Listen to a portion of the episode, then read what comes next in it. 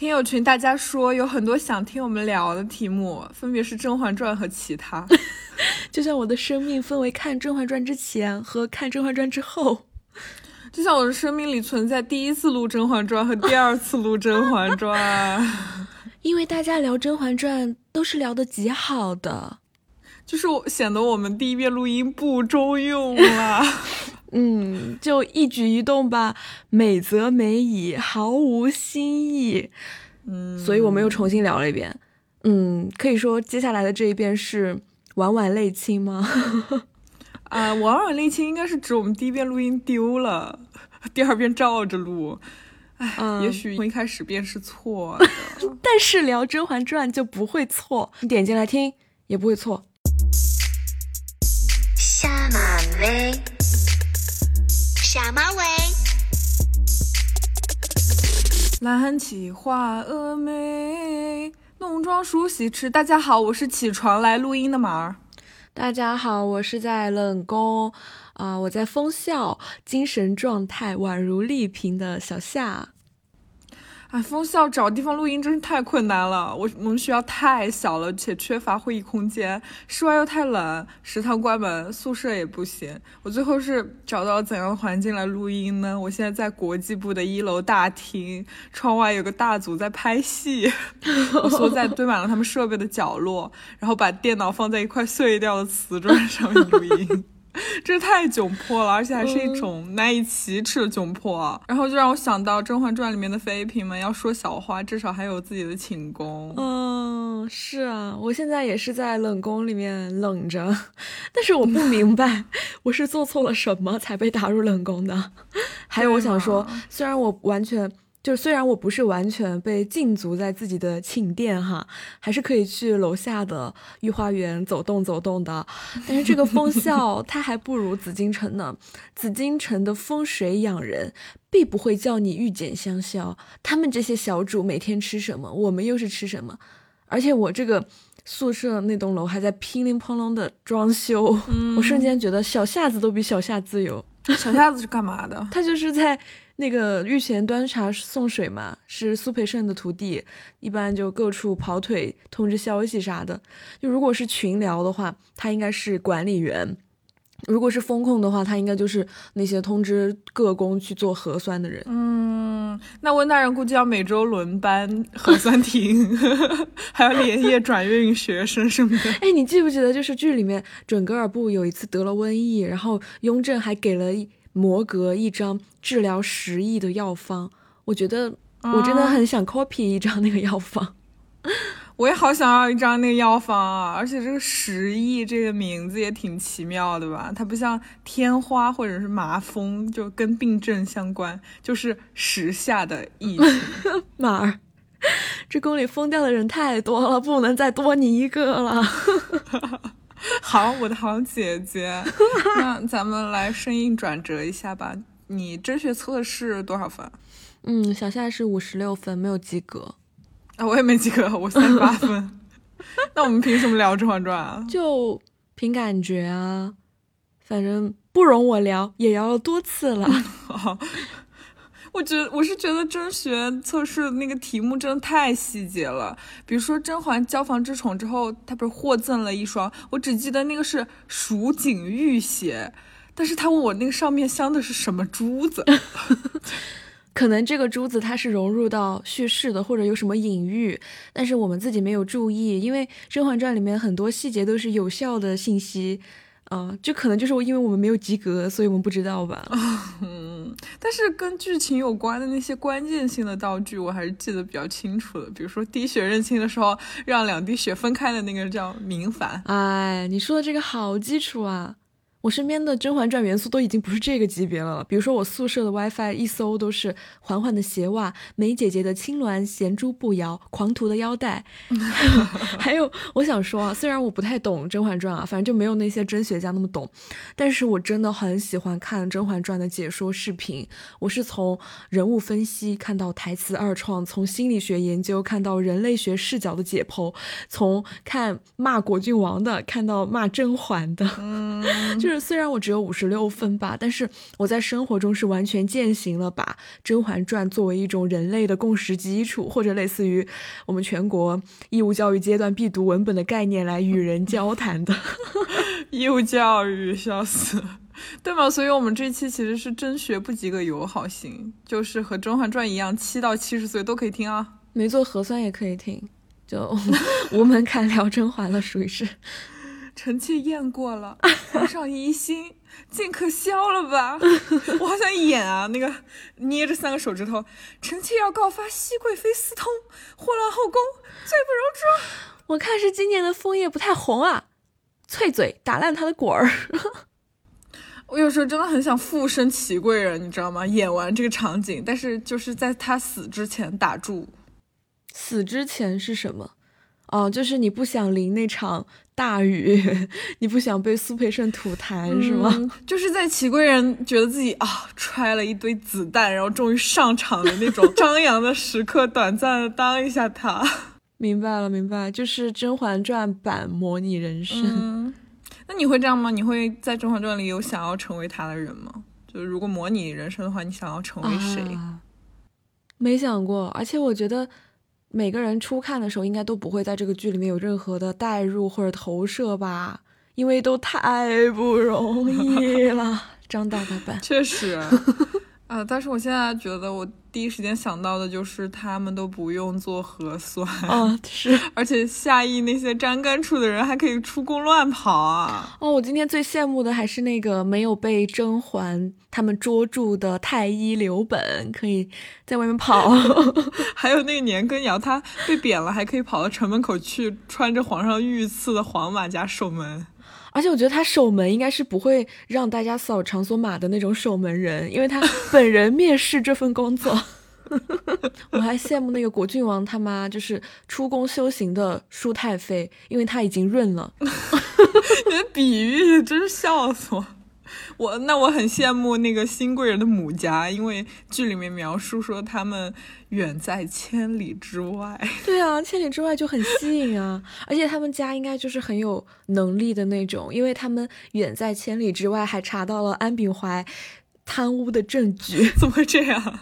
然后我就想起那个安比怀，他一个县城贪污八十万两，是自己悄悄开了核酸公司吧？天机算不尽，交织悲与欢。啊，下一句什么？古今痴男女都得做核酸。我的好姐姐，我知道我该拦一下你，但是因为我是丽萍，我的精神状态又怎么可能正常呢？不中用了，究竟是错付了？不行了，这个吸引发作的每一秒怎么熬过来的，我都不敢想。让我们回到正题，好吗？OK OK，那就回到刚刚那个模拟人生吧。嗯嗯。那要不先说一下，如果我们能够到这个剧里面去，最想给谁下马威？嗯，这问题好难啊！我觉得主要人物其实很难说谁是反派。就你能说皇后她是反派吗？我觉得不是，他们每个人都是苦命人，就也不想震慑他们，也不想要给我喜欢的那些人做风险预警，不想要干扰他们每个人的轨迹，因为他们自己都有自己的来处和自己的去处嘛。所以我想要选择给静白下马威吧，让他少害人，少给人安排活，指使这个指使那个的。嗯，那我给那个瓜尔佳恶名一个下马威吧。嗯，他太贱了，而且他一个人连累瓜尔佳氏全族人被斩首，就他的一些恶行触发了这个权力体系的一个暴力手段，那种伤痛和白茫茫大地一片真干净，就相当于某个品牌旗下的那种矩阵号，莫名其妙就被一锅端了。一个人密接了，就整栋楼的人都不能出门。是，但是我们都知道，不同的是，本身密接的人是没有错的嘛。可是挂尔加恶名，他是可恶。对，但刚刚那样类比，就是只是为了说明这个触发权力手段之后，权力带给人的一种集体创伤，是非常值得控诉的。那我们刚刚是针对人给他下马威，那有没有那种在某个场景、某个现场，你特别想给他下马威的情况？有啊，我觉得就是特别想给那个看甄嬛洗脚的果郡王和 盯盯着玉娆目不转睛的眼睛都直了的那个皇帝一个下马威。虽然玉娆在后面已经给皇上下马威了吧，但是我觉得远远不够，应该一开始就让他觉得我的美丽、我的魅力与你无关。嗯，我还想给那个多次骚扰殷贵人的三阿哥下马威。对，你以为你是在打破限制、勇敢追爱吗？你有没有想过，对方都已经严词拒绝了，其实你只是在性骚扰。是啊，他不知道后宫中对女人的恶力有多大吗？他不知道性骚扰受害者在宫里难以被保护吗？对啊，哎，我觉得气氛差不多了，我们接下来可以说一下那个模拟人生的正事儿了，就是可以先说一下，我觉得是，嗯，我们眼中的对方比较像，呃，《甄嬛传》里的谁，或者是我们觉得他会选择成为谁，就是纯看性格的话，我想先说一下，就是之前一三年《甄嬛传》刚开始播的时候，有很多测试题测你最像《甄嬛传》中的谁。那个时候好像我们做题就是抱着纯娱乐的心态，但是现在通过《甄嬛传》去想啊，我会选择成为谁嘛？好像反而有一种逃遁的感觉，就是通过《甄嬛传》怀古，让我想起。周杰伦发新歌的时候，因为我近年感觉身心俱疲嘛，因为一些大家都知道原因。但是听了新歌之后，我竟然在古早旋律中找到一丝逃避现实的松 快。但是心里又很复杂，一方面是觉得老天真的好难听，怎么有人 二零二二年还在写这种歌，真是原地踏步的震耳欲聋。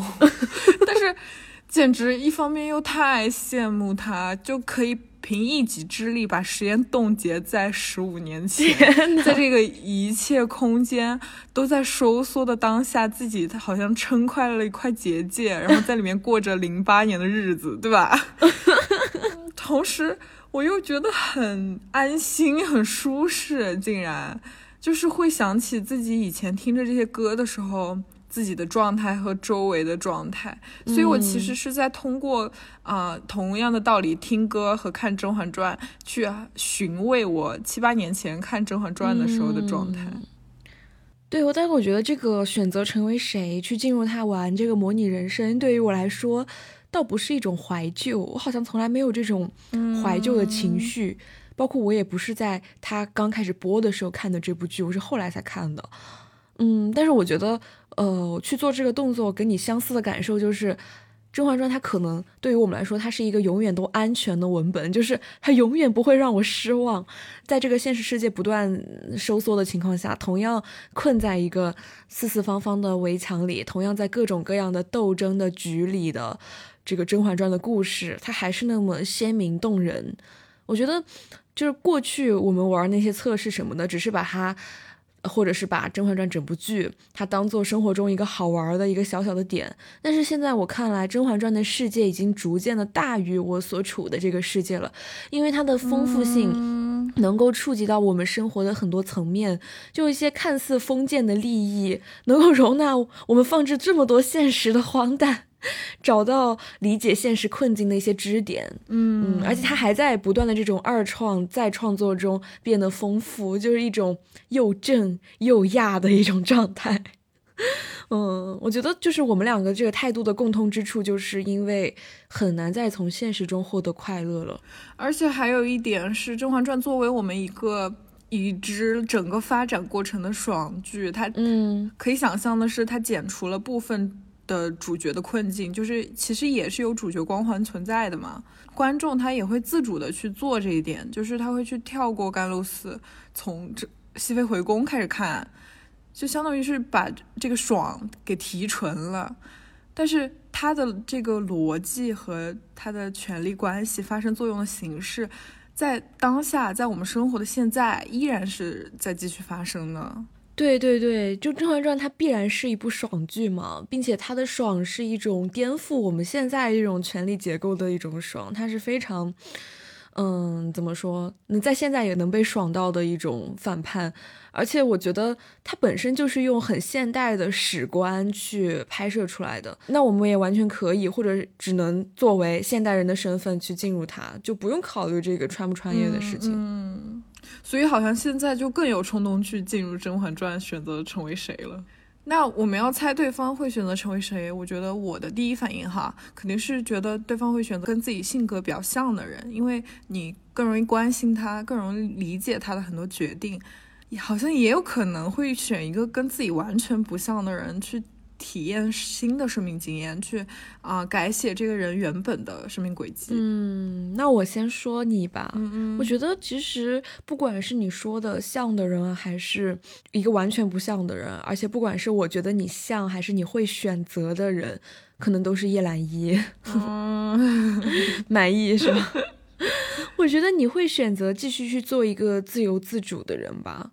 而且我会觉得说，叶澜依她其实就是一个边缘人，她很像一个无政府主义者，因为你也是一个自由不羁、难以把握的人嘛。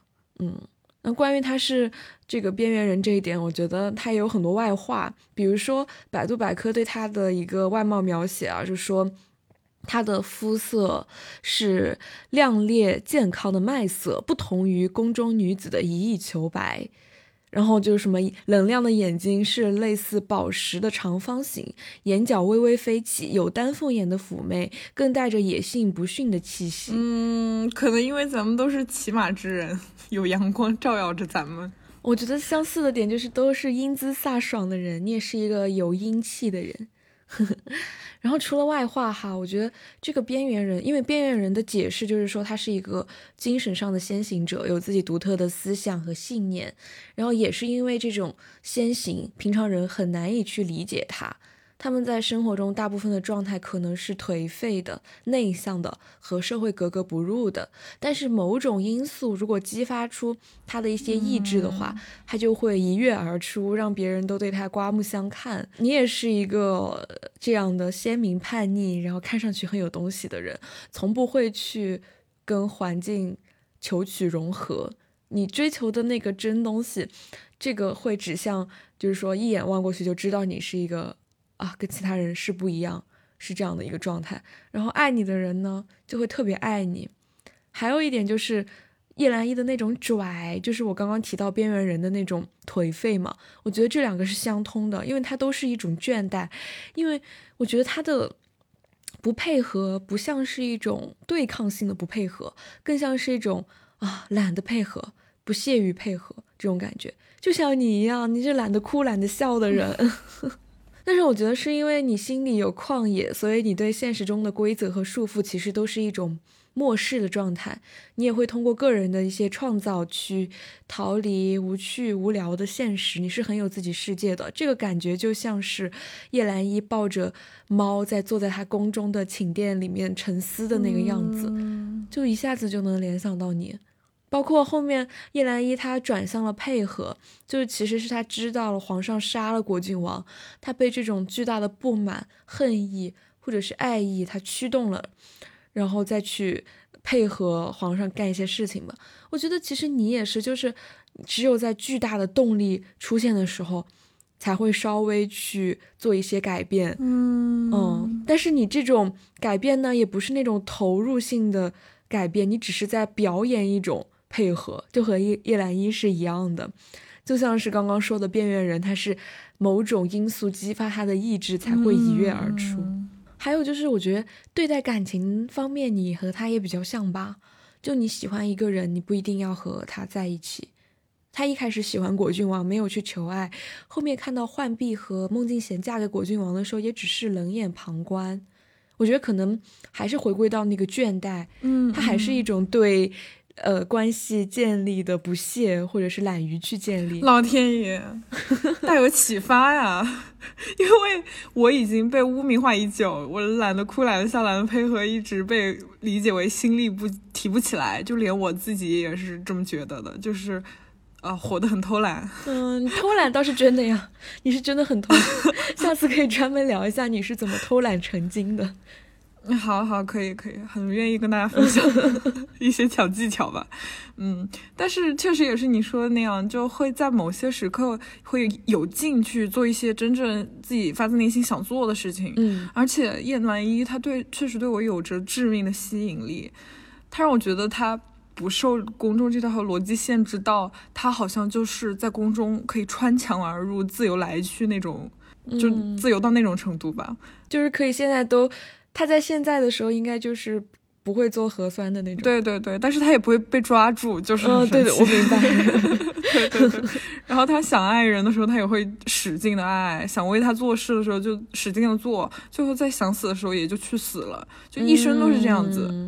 嗯，但是其实我选择成为的不会是叶澜依，因为我不会爱上果郡王。嗯，我看见他就烦，以至于很多关于他的画面我都会走神。完全理解。但我理很理解叶澜依会爱上他吧，不过就是果郡王对我太不吸引了，所以说我也不会为他去死。就是其实你不会那么执着的去对待一段感情，你不会为了一段感情去那么爱屋及乌，那么付出自己的一切，或者是说你不会那么执着的去对待男人，是吗？嗯，确实，目前是这样子吧。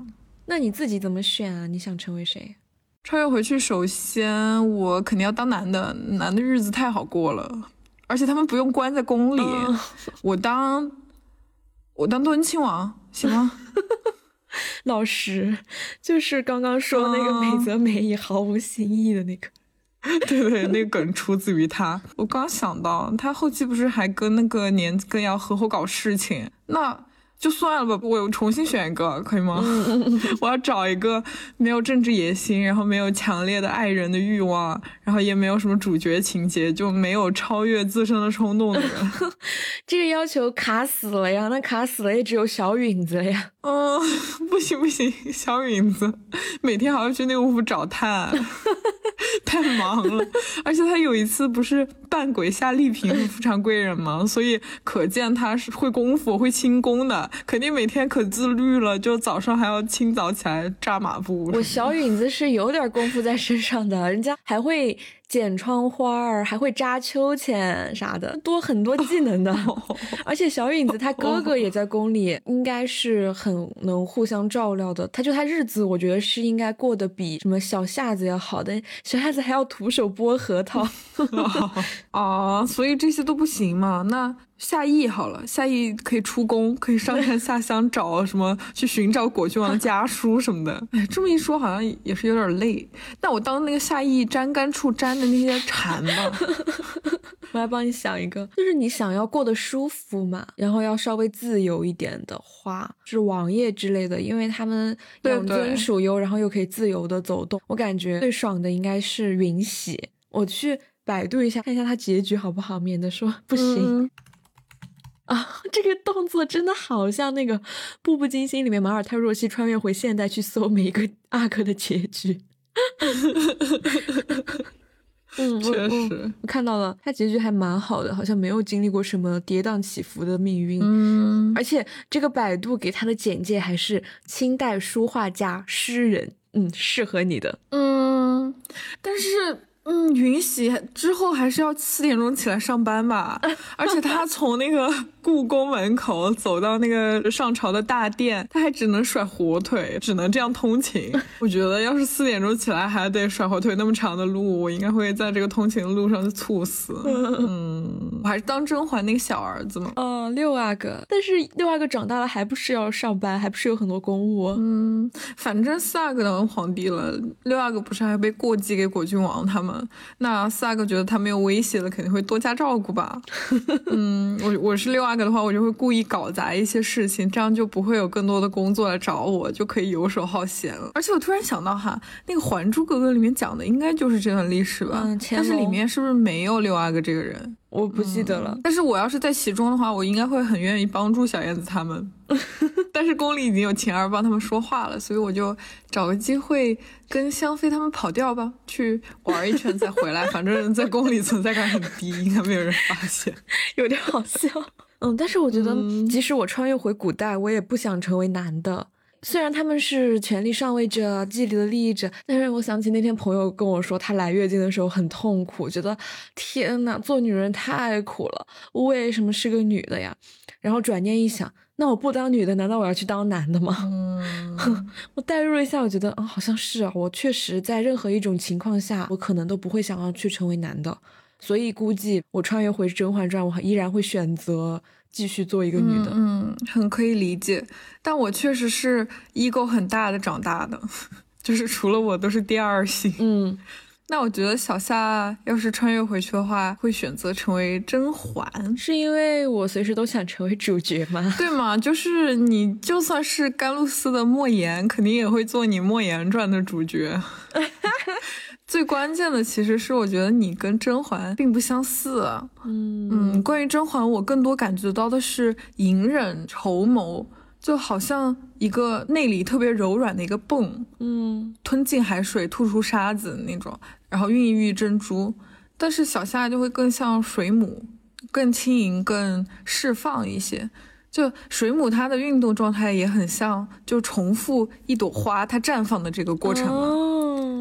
然后水母它的通体也是透明的，就很纯粹，但是它也有用来释放毒液的机体。嗯，所以我会觉得说，那在这部剧里面，以甄嬛作为主角，在。和他相关的那些信息量最大的情况下，就最能理解他整个过程里面做每个决定的时候具体的情况和理由。然后我们可以看见一个少女她在深宫里的成长过程、淬炼的过程，就可以明白他是如何用自己柔软的心去磨砺，然后去往复的碾磨一颗硬质的沙的那个过程。嗯，我觉得是你作为观众，你通过这些庞杂的信息看到了甄嬛的复杂性。你作为朋友，也因为对我生活的各方面的了解，看到了我的很多的不同的面相。嗯，同时你很明白，我进入到一个环境中去的时候，我不管是主动还是被动，都会非常努力的去消化这环境带给我的东西。对对，就是你这努力消化的状态，就会让我觉得说。其实，在很多关键的节点，我觉得你完全有勇气和智慧做出和他不一样的选择。嗯，就好像打开了小夏的无数个平行世界。嗯，那小夏在进入的时候，肯定会书写非常不一样的故事。嗯，比如呢？嗯，我觉得我甚至没有办法给出具体的场景和预测，因为我甚至都不知道你会不会在宫外就选择不进宫。因为我觉得都有可能，只是说，不管是哪种剧情，你都会用自身去过得非常有自己的味道，就是。精彩的味道，嗯，因为你就是很盛情的人啊，就是百分之百浓度的人，所以说可想而知啊，观看这个过程对我来说也是巨大的享受。就把这个电视剧给改名成《小夏传》，或者是《小夏的无限宇宙》，嗯，太美妙了，跟你做播客真是开心啊！你这个 偷懒者。在夸我这件事情上从不偷懒，倒是 因为偷不偷懒，我觉得是跟个人的心力有关。我就是一个心力不太足的人，所以就好像要啊合理分配使用，是一个宏观调控的概念，一个布局，南水北调。对，但是小允子找炭什么的，我就不太想把听力提起来了。所以你真正想成为的是谁？是甄嬛吗？嗯，其实我有两个选择。第一个很简单了，就是崔槿汐。嗯，因为我考虑了人物的一些硬标准嘛，包括他的结局啊什么的，衡量了他这个人物承受的一些苦难，我会觉得说，相比起来，槿汐她过得要好一点。然后她又很有智慧，很能干，有好的领导、同事、伴侣。嗯，第二个选择的话，是我可能内心更属于第二个选择吧，就是。嗯，这个人物呢，其实和你刚刚说的是不同的，但是选择的原因和你描述的有一点点像，是吗？就是一个在环境中很有浓度的生存或者是成长的状态那种。我想成为的是华妃。嗯。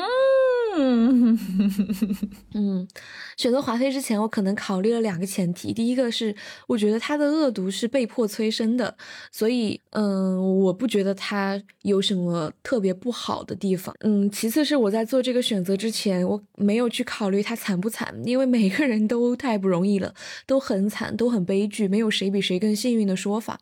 所以在所有人物都是悲剧命运的一个思考前提下，我会去选择。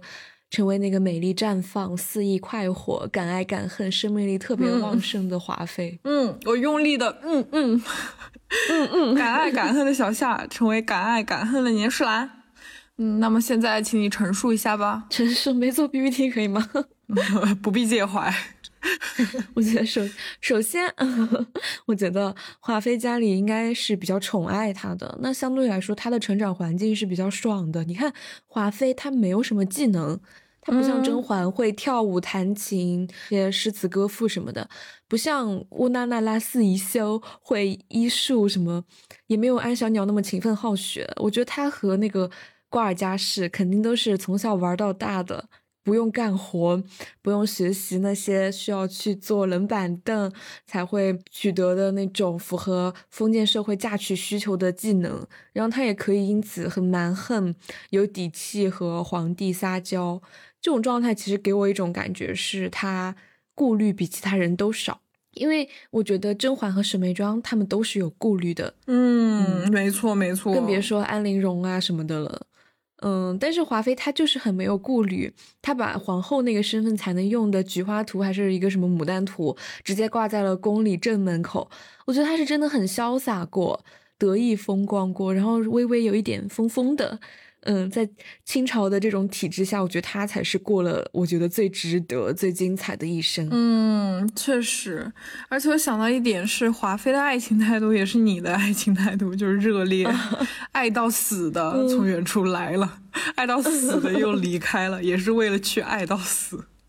嗯，最近也可以说在身体力行的实践这一点哈。谁能过情关？嗯，那你在作为华妃之后，有没有一定会发生改变的一点？就是你绝对不会去干的什么事情？嗯，就是一些非必要的恶的成分可能少一点吧。比如说，就不去推那个纯贵人下水，哦，然后不把那个福子给弄死这些的。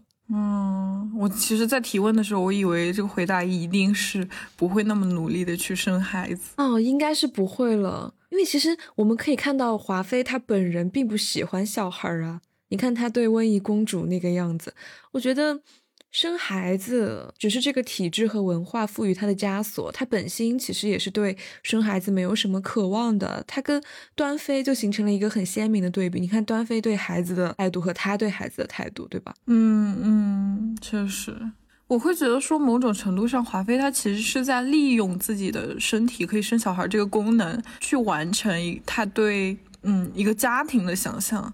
她觉得这样才是一个完整的家庭，就其实也挺符合她百分之百浓度这一点的。有可能，但是我觉得生孩子这一点已经过度的承载了超出完整家庭的意义了。或者说，他所处的结构就是高度的家国同体的，他没有办法去厘清这个亲情和权利。比如说，他肯定也是想做皇后的，那他内心就觉得，我如果有一个孩子，我就是皇后了，我就超越皇后了，或者是我更像一个皇后。他分不清什么是更像皇后，更像妻子。就某种程度上，他对于权力的想象也是超越了他对家庭的想象的，因为在后宫好像。爱的表现就是权力嘛？那他特别想生孩子，这一点就是被 PUA 之后自我工具化了，把这件事情给绩效化了。可能华妃稍微清醒一点的话，他会知道说他所处的这个社会是一个什么规则，权力是怎么运作的，可能会早就意识到自己这样身份的人，他可能没有办法生育，或者其实我觉得剧里面的华妃她也是知道的，所以她才会那么疯。毕竟，你看，皇帝呃没有杀端妃，没有对端妃做任何的惩罚的手段，还把她封到妃位，是为什么呢？他可能他自己也会疑心这一点吧。我觉得他这么疯，那么肆无忌惮的去冒犯皇后，也是因为有一种被压迫之后扭曲的反抗。端妃把他的孩子给搞没了，就他自认为的搞没了以后都没有办法被撼动，那他怎么办呢？他就知道自己无法有孩子，所以远离和畏惧宫里所有的孩子。他无法做皇后，所以不必用皇后的标准去要求自己。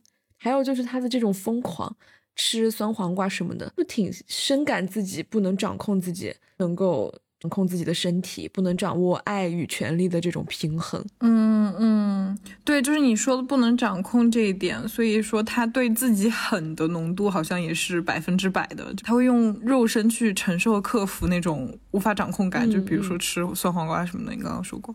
嗯。我觉得挺激发我的吧。就聊过华妃之后，感觉大部分的角色我都想体验一下，但是我还是不想要当任何妃子，因为他们要禁足宫内啊。就跟我现在封校一样，在宫里不用测温，不用扫场所码。嗯，而且他们大数据行程应该也挺干净的，不像夏邑要注册各省份健康宝，然后还要花时间和精力去研究各地的管理政策有什么差异。嗯，进京还要隔离三天，其实是七天，第八天才能进校。那就不要拿现实和《甄嬛传》比吧，《甄嬛传》里的人看我们都觉得你们太惨了，你们这样的日子什么时候才是个头啊？嗯，所以有没有那种具体一点你不想成为的人呢？嗯，周远道吧，他们一家不是被转运去宁古塔，我觉得有点太苦了。他还在方舱里面得了鼠疫。我觉得哈，就是我们确实都会本能的去不想成为更不幸的人。刚刚在想到华妃的时候，会说哦，我完全不想成为丽容和皇后。嗯嗯，其实也是因为他们更不幸吧。首先是他们性格很阴郁，现在是要被骂没有松弛感的那种。他们娱乐活动真的很淡雅，皇后就练练什么书法什么。对于我来说太安静了，就不够有趣。除了安陵容是可以。可能有时候一起去唱唱 KTV 啥的，嗯嗯。不过现在安丽蓉是可以唱 KTV 的话，那她要是做核酸，嗓子就会被捅得更哑了。我的嗓子，我觉得人没有必要去在一个悬置你的真心、真性情的情况下，那么阴郁的还活得那么折腾。就这种折腾是和华妃的折腾不同。他们折腾到最后也不快乐，他们也没有达到过自己的那个酣畅淋漓的点，他们没有朋友，也没有爱人，还有就是我刚刚说的不幸吧，就按照这种古装剧按阶级匹配人生命运的定律，他们出身不好。可能就真的会导致一切都不会顺利。我说实话，我太不想去开启这种努力了还没有结果的人生。嗯嗯，可以懂，可以理解这件事情。其实，在现在也好可以懂了，就是毫无意义的内卷，毫无意义的工作和毫无意义的研究生生活。嗯，那我们不讨论内卷工作还有研究生生活，我们聊一下你在《甄嬛传》里面最想和谁成为恋人？嗯，这个真的会很坚定的说出是眉庄啊，有谁不想和眉庄在一起吗？感觉这点都不需要过多解释。啊，或者是那个孙妙清，就是那个殿前失仪的那个人，我真的很懂他。我们都是怕小动物之人，都是遇到小动物之后会惊抓抓的张皇失色的人，所以我真的很想去安慰他吧，因为他不是殿前失仪，他就永世不得选秀嘛，让他回去以后肯定就没有颜面见人。你看现代社会离过婚的女人都会被别人指指点点，在古代肯定是家族的耻辱。那我就去跟他在一起啊！我就有这种救世主情节，而且他还是那个什么苏州锻造孙什么什么的妹妹，应该是很有钱的一个 家族，是一个不错的恋爱对象呢。你这个想这个问题的角度真是太……嗯，但是这个永世不得选秀有点太搞笑了吧？好像是一个来自皇家的诅咒啊！你生生世世，你永生永世不得入京啊！你永远弹窗三。那我觉得也蛮好的呀。他告诉他就相当于你不行了，总比年复一年的无望的等下去好呀。这不是精神摧残吗？嗯嗯。还有谈恋爱的话，我是真的很喜欢刘珠。和玉娆吧，我觉得跟他们两个在一起就会很开心啊。他们就是那种青春无限的刚烈女子。嗯，你呢，小马？小马是什么？嗯，小马选择华妃。那你就是想跟我谈恋爱的意思呗？老天，我在 脑子里同时跟你说出了这句话，我已经感觉到你要说了，我鸡皮疙瘩都起来了。呃，我觉得是，就像你刚刚说的，他家境非常好，非常受父母兄长宠爱。嗯，那么以他的性格的话，如如果我们相爱了，肯定有办法不入宫这一点。嗯嗯，其实一定程度上也可以扭转一下他之后悲剧的发生吧。我觉得跟你选择孙耀清有一点像，嗯，但是我不敢说拯救他。嗯，不过我比皇帝老头应该是还是要好一些的，好很多，我是这么觉得。谢谢你的认可，不用谢。嗯，还有就是简秋，这个回答是不是有点偏门？嗯，我是看到他怎么对待皇后的，就会让我觉得说，嗯，他爱人的心很炙热，但是很安静，哦，就很打动我。嗯，即使他后来不是自作主张去给甄嬛下毒，导致皇后被责罚，嗯，我觉得我要是皇后的话，肯定不会怪他。我很感激，很高兴被这样爱着。嗯，可以想象你不会怪他，就像你不会怪一个在封校期间非得来见你，然后导致你密接的人。是啊，其实简秋这个也比较好理解啊，我觉得，因为简秋其实是皇后的另一张脸的感觉。很多剧里面，皇后碍于身份和维持情面，没有说出来的一些狠话、阴毒的话，其实都是借简秋的口说出来的。她在给皇后梳妆的时候，就经常会嚼一些舌根嘛，其实就是皇后的心理活动了。其实我很理解想和他成为恋人的人，因为他真的是一个会读心、很懂对方、很相似又很互补的一个恋人吧。嗯嗯嗯，很完美。那有没有那种彻底不想谈恋爱的角色呢？就皇帝啊、年羹尧这些一看就不行的人除外啊。吓死我！以为你要说他们两个人。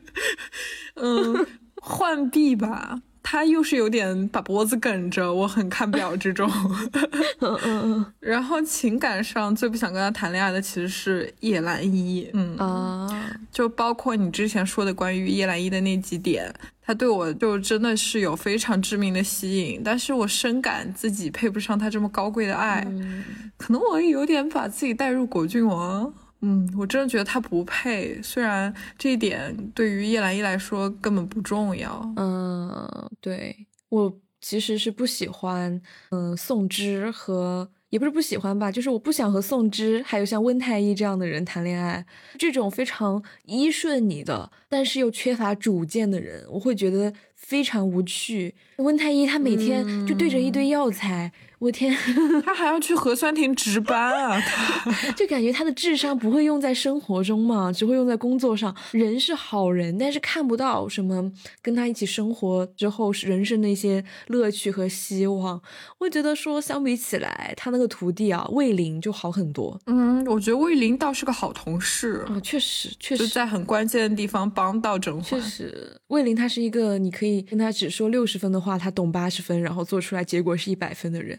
啊，小组作业都有一个魏玲就好了，或者是竹溪姑姑，或者是方若姑姑，这些都是在剧里的时候，他只会在关键时刻才出现，但是每次出现的时候都会让你觉得啊，无比安心。嗯，对。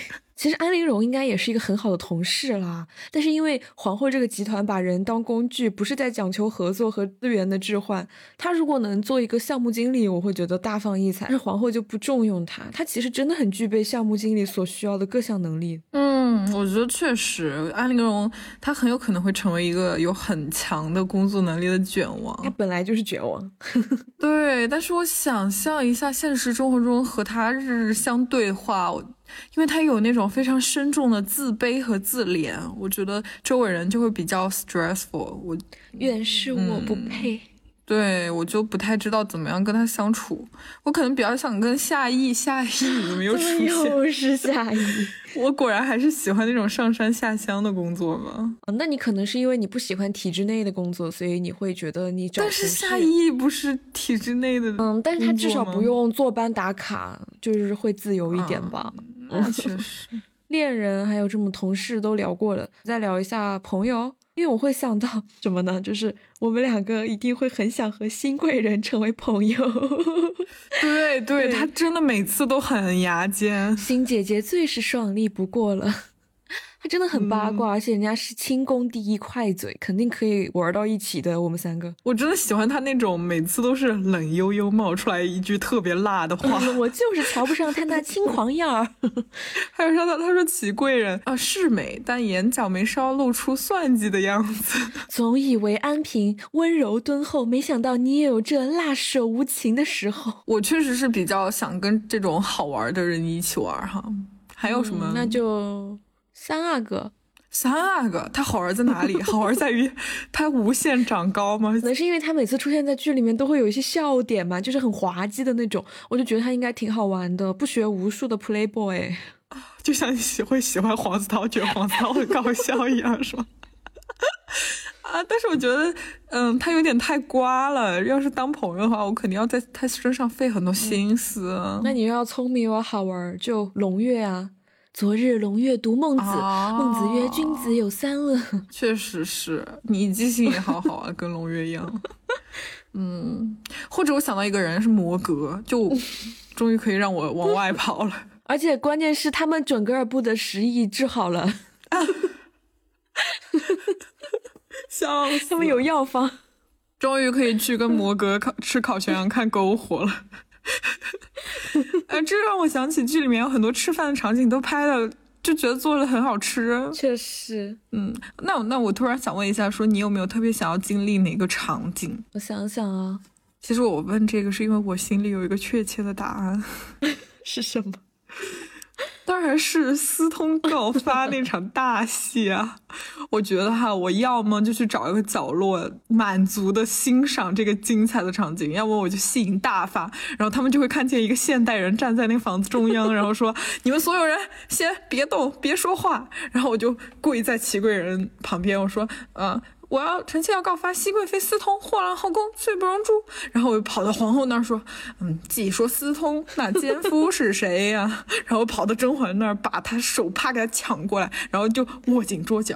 然后齐贵人那儿说：“太医一问十出。”然后我手歘一下放松，就我就自己一个演完整场的概念吧。嗯，我想了一下，觉得。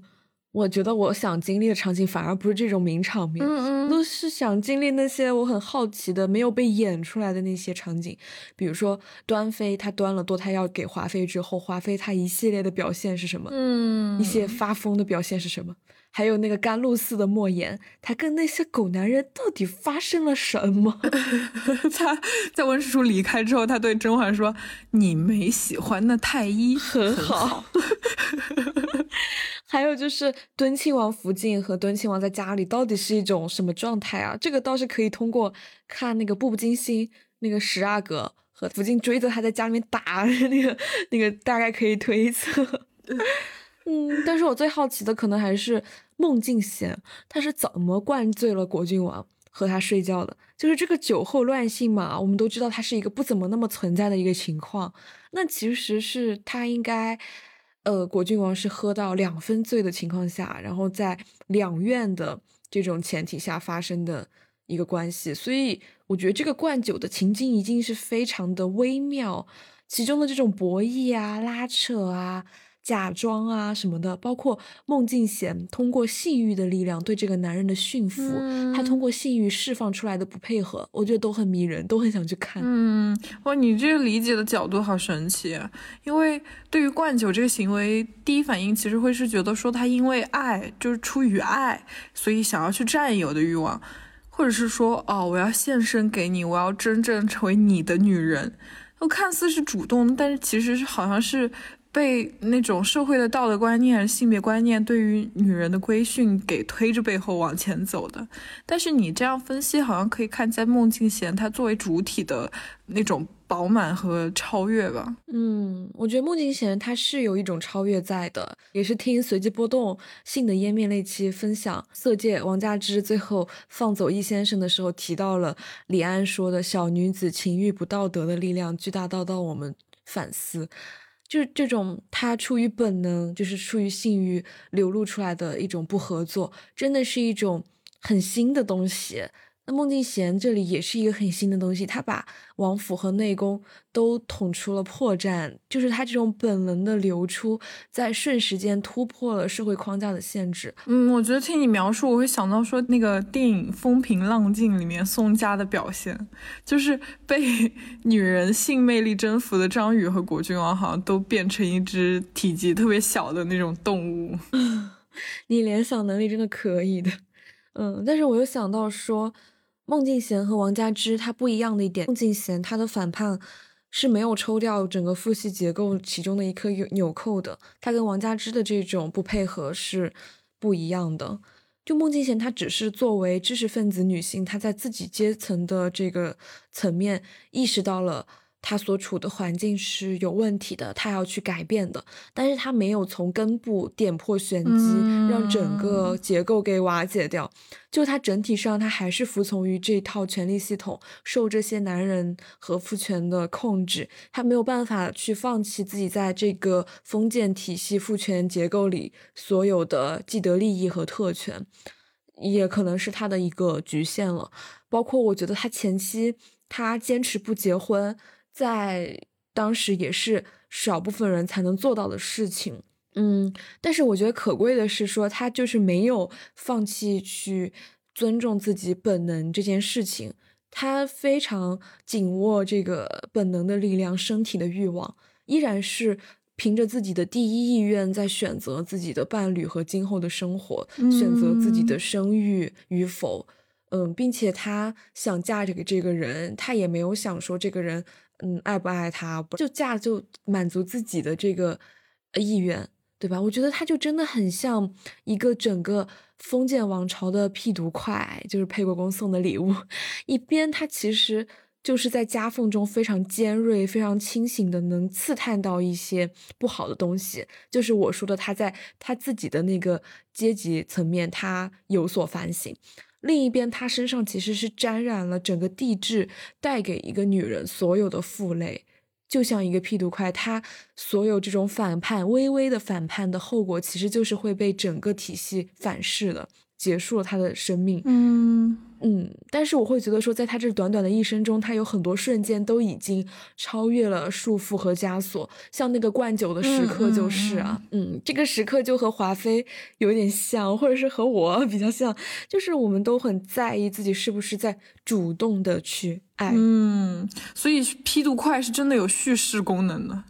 你刚刚这段说的太好了，并且我觉得确实可以感到你们性格中这种相似性在互相呼唤的感觉吧。就像我会因为叶澜依性格里面镂空的那个部分被她深深吸引，就很可以理解。嗯嗯，对，其实和果郡王相关的这几个女人，像孟静娴、叶澜依，包括甄嬛，她们的行为，其实我觉得。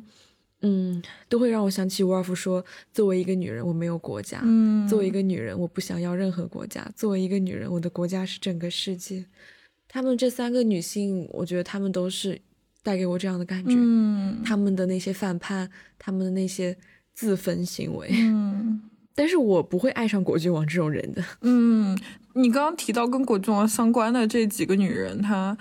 我还想提到浣碧，他跟孟静娴同为侧福晋嘛，但是好像他们两个人就是一个反面。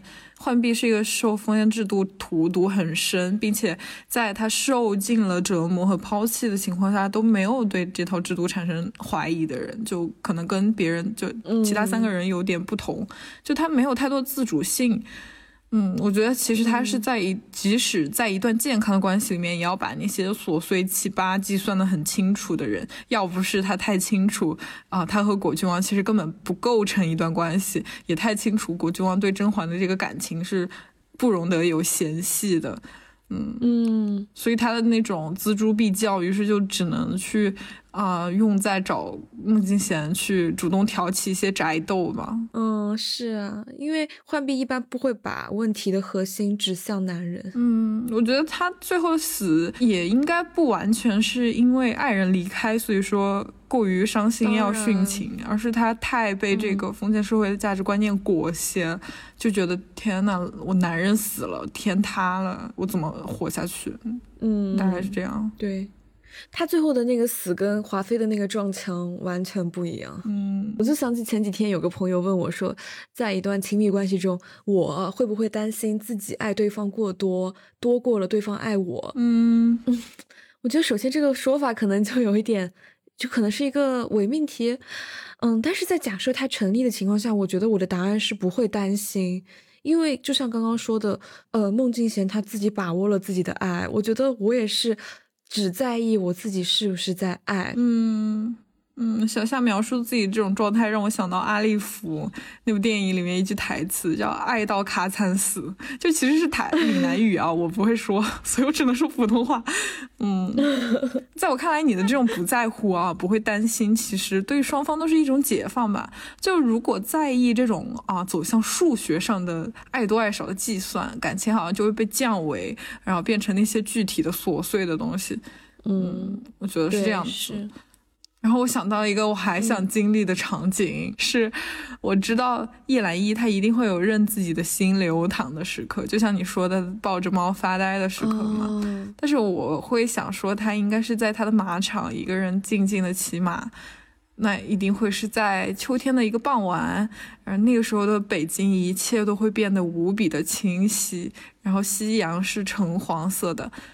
就会让我想起说，李娟写过“风是透明的河流”，哦，就这条这条河流啊，梳理她散开的头发，我就远远的看着。哦，你真会说。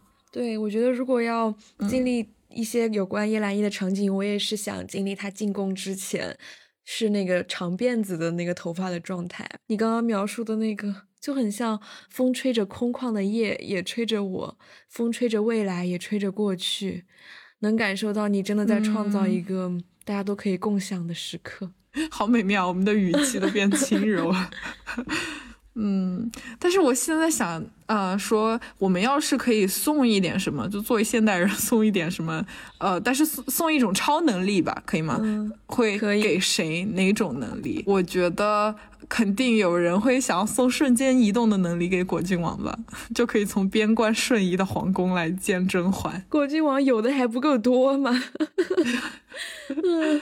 我可能想送隐身术，或者是那个水下憋气能力给纯贵人。嗯嗯嗯，也很想送几套多几套粉色衣服给齐飞，送点眼药水给静妃，她的数砖还挺累的啊。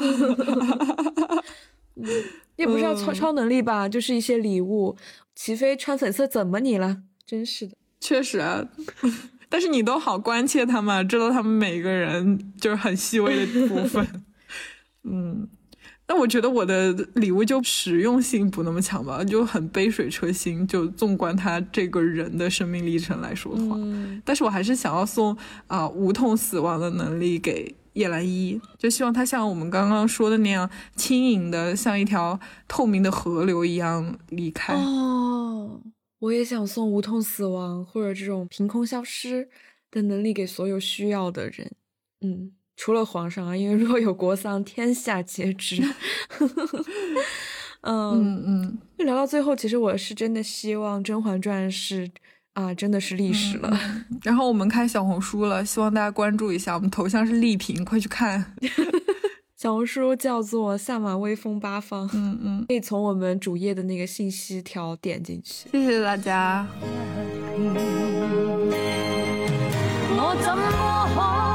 心的欺骗？但也不忍跟你绝情。我匆匆的再喝一杯，没法清醒。